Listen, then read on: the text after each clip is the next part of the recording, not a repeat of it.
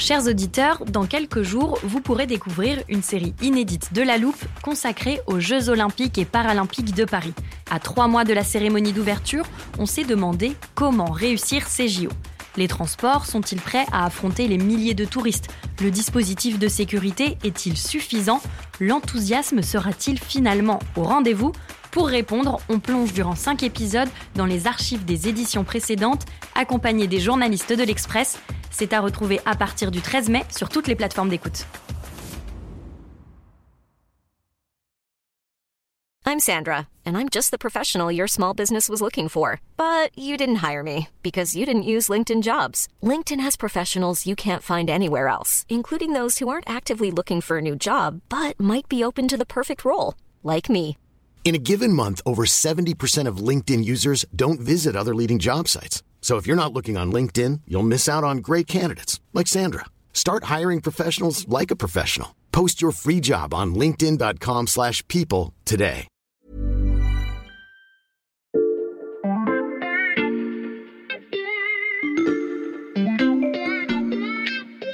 Salut, c'est Xavier Yvon. Nous sommes le mercredi 26 avril 2023. Bienvenue dans La Loupe, le podcast quotidien de l'Express. Allez, venez, on va écouter l'info de plus près. La scène se déroule l'été dernier à Kiev. Dans un bâtiment dont l'adresse est tenue secrète, un soldat ukrainien démonte un missile russe récupéré sur le champ de bataille sous les yeux de reporters de l'agence Reuters. L'arme défectueuse n'a pas explosé et semble encore intacte. Avec la pointe de son couteau, le soldat retire une vingtaine de vis et soulève délicatement le couvercle du missile. À l'intérieur, il y a de nombreux composants couverts d'inscriptions en cyrillique, mais aussi, et c'est ça qui interpelle les journalistes, plusieurs éléments minuscules avec des logos bien connus en Occident, ceux d'Intel et de Texas Instruments, des multinationales américaines spécialisées dans la production de processeurs et de puces électroniques. Pourtant, depuis le début de la guerre en Ukraine, les pays occidentaux ont adopté une batterie de sanctions économiques. Les entreprises, américaines ou européennes, ne sont plus supposées travailler avec Moscou, encore moins quand il s'agit de participer à son effort de guerre. Alors, comment ces composants se sont-ils retrouvés là, malgré les sanctions occidentales? Et comment s'assurer que celles-ci sont bien respectées? Voici les questions qu'on passe à la loupe aujourd'hui.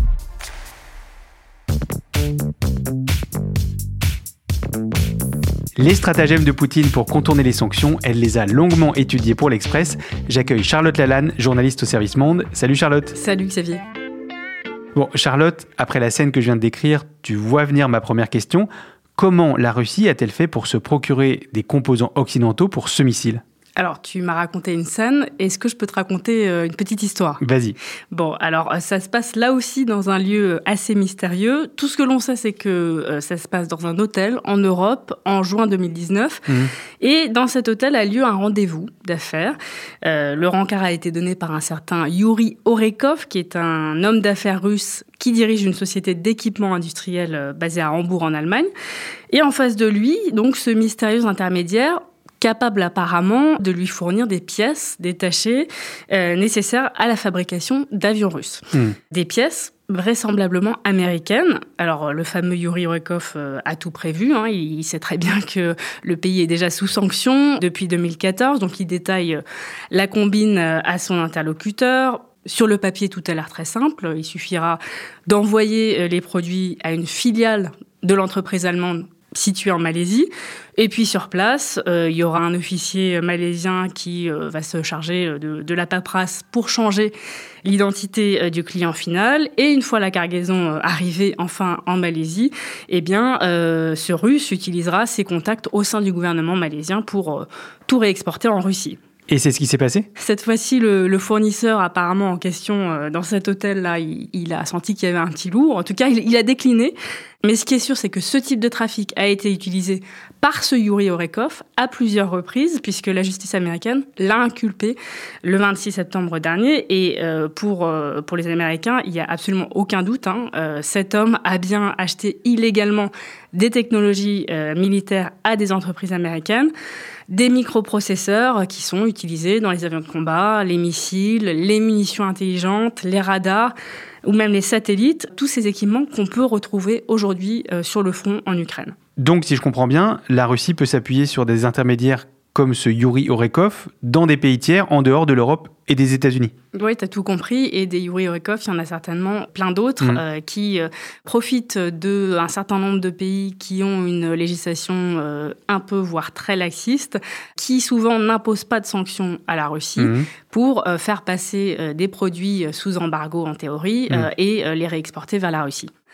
Bref, c'est tout un réseau qui s'est mis en place alors à l'échelle de plusieurs années, hein, avec euh, un objectif simple faire des stocks de marchandises critiques, pas seulement des équipements militaires hein, d'ailleurs, mais notamment militaires, pour euh, eh bien se préparer à une guerre contre l'Ukraine et être, euh, si l'on peut dire, plus costaud dans l'éventualité de futures sanctions euh, pour mieux y échapper en fait. Mm. Alors là, je t'ai parlé de ce stratagème en particulier pour contourner les sanctions. En réalité, il y en a plein d'autres, notamment euh, dans un domaine qui est vital pour les Russes, c'est l'industrie pétrolière. Ah oui, ça je m'en souviens. Béatrice Mathieu, grand reporter économie à l'Express, nous avait expliqué que les bateaux russes pratiquaient le ship-to-ship pour masquer la provenance de ces hydrocarbures. Euh, Laisse-moi un instant Charlotte, que je retrouve cet extrait dans l'armoire. Le voici. C'est le fait de réaliser un transfert de marchandises en pleine mer. Alors Mhm. en anglais, le ship to ship, en français, le bord à bord. Mhm. Donc on arrête euh, deux, deux gros bateaux, on les met euh, parallèles et puis ben, on transvase la cargaison d'un bateau euh, vers l'autre. Effectivement, Moscou multiplie ses transbordements.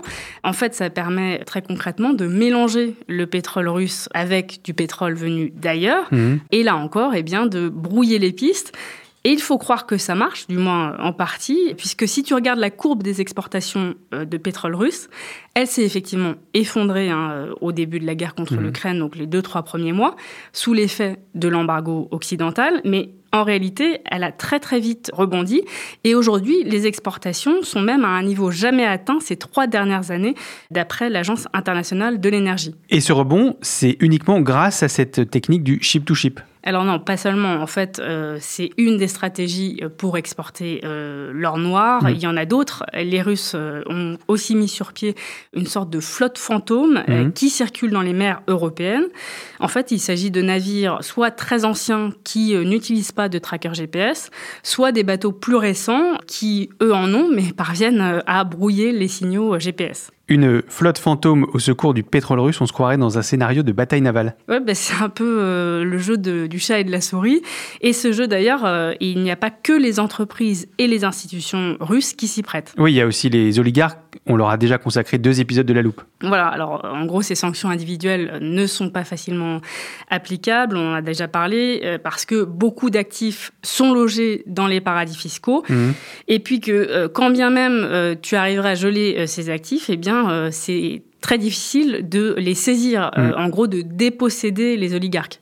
Il y a quand même un point commun à tous ces stratagèmes, qu'il s'agisse de paradis fiscaux, d'hommes d'affaires, de pays amis. En fait, la Russie possède de nombreux appuis. Exactement. Et euh, comme la Russie est sanctionnée en partie depuis 2014, Mm. euh, l'annexion de la Crimée, elle a eu le temps, en fait, de s'adapter à toutes ces contraintes. Et en fait, elle s'est reconstruit un vrai système économique parallèle Mm. avec euh, d'autres États, euh, une sorte d'économie bis. La Russie s'est fabriquée une économie bis pour contrer les sanctions occidentales. Et vous allez l'entendre, elle possède des alliés très très proches des Européens.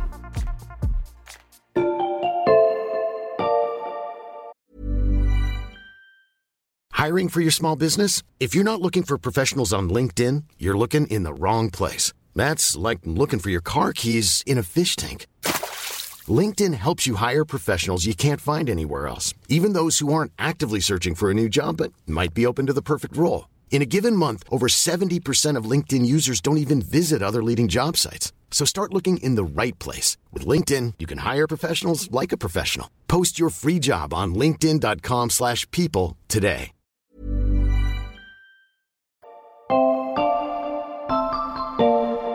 Est-ce que tu parles russe, Xavier? Pas vraiment. Bon, écoute, on va essayer quand même. Euh, si je te dis Povorot Navostok, ça t'évoque quelque chose? Alors j'ai entendu Vostok comme Vladivostok, cette Ouais. ville tout à l'est de la Russie, presque en face du Japon?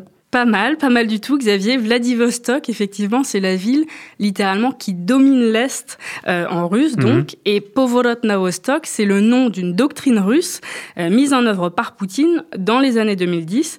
En français, ça donne le pivot vers l'Est. Le pivot vers l'Est, vers la Chine, donc En partie vers la Chine, effectivement, mhm. puisqu'avec les premières sanctions européennes euh, en 2014, les Russes vont chercher à la fois des nouveaux clients et des nouveaux fournisseurs. Il se tourne alors vers la Chine et assez vite, effectivement, le rapprochement euh, s'opère. Un chiffre en dit long.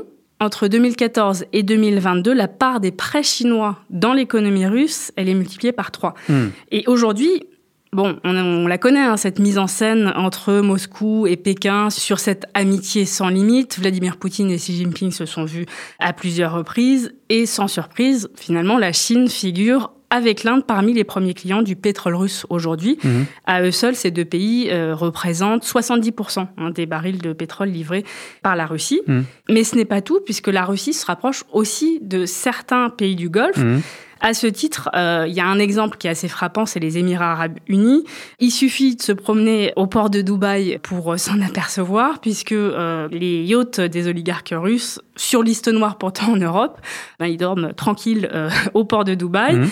Et ben, les Émirats, typiquement, hein, ça fait partie de ces paradis fiscaux et juridiques où on peut, en fait, en deux temps trois mouvements, créer des sociétés écrans et mmh.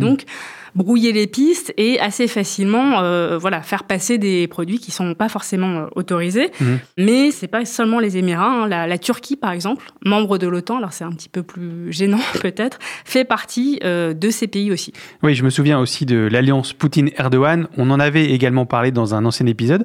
Comment est-ce que la Turquie aide la Russie, Charlotte? Bah, La Turquie est devenue une vraie plaque tournante qui va servir justement pour le transit de tout un tas de produits sous embargo et notamment ces fameuses puces euh, informatiques. On y revient. Voilà, et alors la Turquie en fait ne fabrique pas ou, vraiment euh, très peu de semi-conducteurs hmm. et pourtant ces exportations vers la Russie ont explosé. Donc on peut imaginer que euh, pas mal de ces semi-conducteurs viennent d'entreprises américaines, de fournisseurs américains ou européens. Hmm.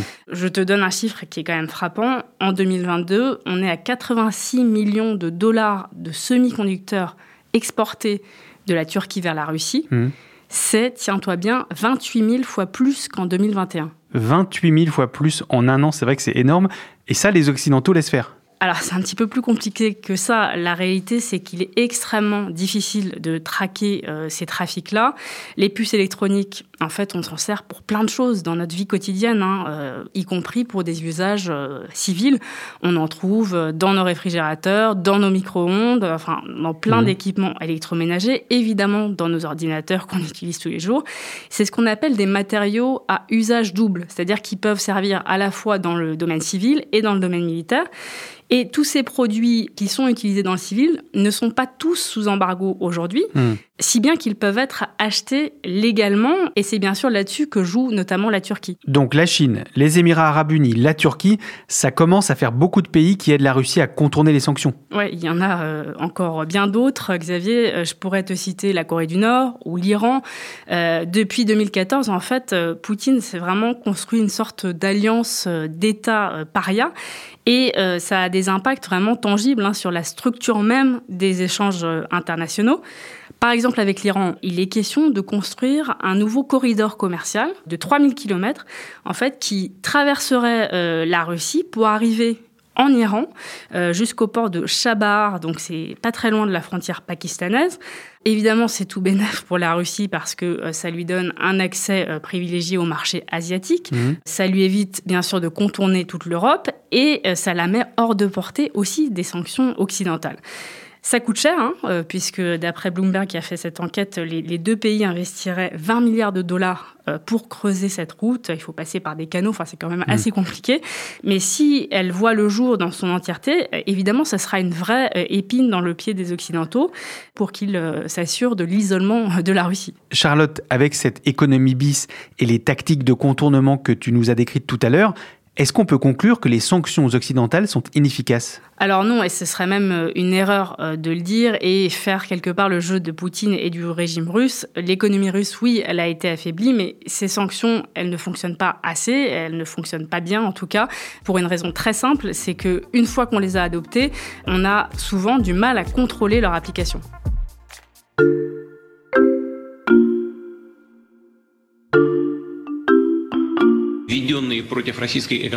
Ce qu'on entend là, Xavier, c'est l'extrait d'une prise de parole de Poutine devant les membres du gouvernement russe, c'était début avril. Et euh, il dit que les sanctions sont illégitimes et euh, qu'elles pourraient, je cite, avoir un impact sur l'économie russe à moyen terme. Mhm. Et ça, c'est la première fois qu'il admet l'impact des sanctions. Depuis des mois, il essayait de garder la face et de dire que non, non, le pays était parfaitement parvenu à s'adapter. Et cet euh, impact négatif des sanctions, pour reprendre les termes de Poutine, on arrive à le quantifier? On a quelques chiffres, mais effectivement, ça reste assez difficile à dire avec précision. Par exemple, le PIB, donc la richesse que produit la Russie, a fondu de 2,2% en 2022, si l'on en croit le FMI. C'est l'estimation la plus optimiste. Mmh. Hein. Euh, les marchés financiers, on les a vus s'effondrer. Euh, l'inflation qui a atteint également des sommets. Donc oui, l'économie russe souffert. Mais ces sanctions, en fait, n'arrivent pas euh, toujours à toucher le cœur de ce qui permet, euh, en fait, à Poutine de faire tourner euh, cette économie de guerre. Et elles sont, de fait, pas à la hauteur des espoirs qu'on y avait mis. Je te donne un exemple. les oligarques. Mmh. Alors, l'idée, c'était de, à travers ces sanctions, de les mobiliser contre les décisions de Poutine et de les retourner en, quelque sorte. Bon, cet objectif n'a pas vraiment fonctionné. Mmh. Pareil pour l'économie. En fait, je te le disais, elle continue quand même de tourner, même si c'est un rythme plus lent. En tout cas, elle tourne assez pour que, effectivement, la machine de guerre continue à tourner. Est-ce que ça veut dire qu'il faut ajouter des sanctions bah, C'est l'une des options. Hein. Aujourd'hui, euh, on sait qu'un tiers du budget russe est consacré à la défense en Russie. Donc, mmh. euh, bah, évidemment, euh, on peut s'imaginer que le gaz, le pétrole que les pays de l'Est importent de la Russie eh bien, ça finance indirectement le conflit. Donc, mmh. oui, on peut ajouter des sanctions, mais le plus important, ce serait en fait de vérifier que les sanctions qui sont déjà en place, il y en a beaucoup, hein, sont appliquées. Et comment on fait ça, Charlotte? C'est une très bonne question. Écoute, je pense que c'est assez compliqué. Beaucoup de gens disent en fait, ça prend pas une année de faire appliquer des sanctions, mais hmm. plutôt, ça se compte plutôt en décennies. Déjà, il faut que les entreprises fassent euh, leur part euh, du travail. C'est ce qu'on appelle en anglais la due diligence, c'est-à-dire en gros bah, vérifier euh, la traçabilité de leurs produits et savoir quel est l'utilisateur final. Hmm. C'est la question hein, pour ces entreprises, mais c'est très difficile pour elles aussi de le vérifier pour toutes les raisons qu'on a détaillées parce que c'est des systèmes hyper opaques avec des sociétés écrans dans tous les sens qui passent par plusieurs pays. Hmm. Bref, c'est extrêmement difficile pour ces entreprises, mais c'est un enjeu capital parce que à l'avenir, ces entreprises pourraient être accusées euh, de complicité euh, de crimes de guerre. Donc, euh, c'est quelque chose sur lequel ces entreprises américaines, on a parlé notamment de Texas Instruments, essayent de travailler. Donc, une lourde charge repose sur ces entreprises. Elles font ça toutes seules? Sur le papier, non, elles ne sont pas seules pour mmh. faire tout ça. Il faudrait que les pays qui imposent des sanctions aient aussi les moyens d'enquêter sur les infractions à ces sanctions, une sorte d'interpol des sanctions en mmh. quelque sorte. Sauf que bah, Là aussi, il faut du temps pour permettre tout ça. Euh, les nouvelles sanctions, elles ont été imposées euh, dans la précipitation en février-mars 2022 et depuis, on n'avait pas encore euh, tout ce qu'il faut pour finalement les, vérifier. C'est comme quand on impose une nouvelle taxe, s'il y a personne, pas d'administration derrière pour vérifier que elle est payée, ben ça ne fonctionne pas. Hmm. Les États-Unis sont assez pionniers sur cette question puisqu'ils ont recruté 25 procureurs pour travailler justement sur le respect des sanctions. Hmm. Et l'idée, c'est d'impliquer ces entreprises. Mais tu l'as vu, il y a quand même du travail. Oui, grâce à toi et à cet épisode, on a bien compris qu'il fallait mettre les moyens financiers et humains pour espérer affaiblir la machine de guerre de Poutine. Merci Charlotte, à bientôt. À bientôt. Charlotte Lalanne, journaliste au service Monde de l'Express. On peut lire toutes tes enquêtes sur l'express.fr. Profitez-en, chers auditeurs, l'abonnement numérique ne coûte qu'un euro le premier mois en ce moment. Quant à la loupe, si vous aimez notre analyse de l'actualité, par exemple sur le conflit en Ukraine, vous pouvez nous écrire à l'express.fr. Vous pouvez aussi nous suivre et même nous laisser des commentaires ou des étoiles sur votre plateforme d'écoute favorite, Spotify, Deezer ou Castbox par exemple. Cet épisode a été écrit par Mathias Pengili, monté par Marion Gallard et réalisé par Jules Cro. Retrouvez-nous demain pour passer un nouveau sujet à la loupe.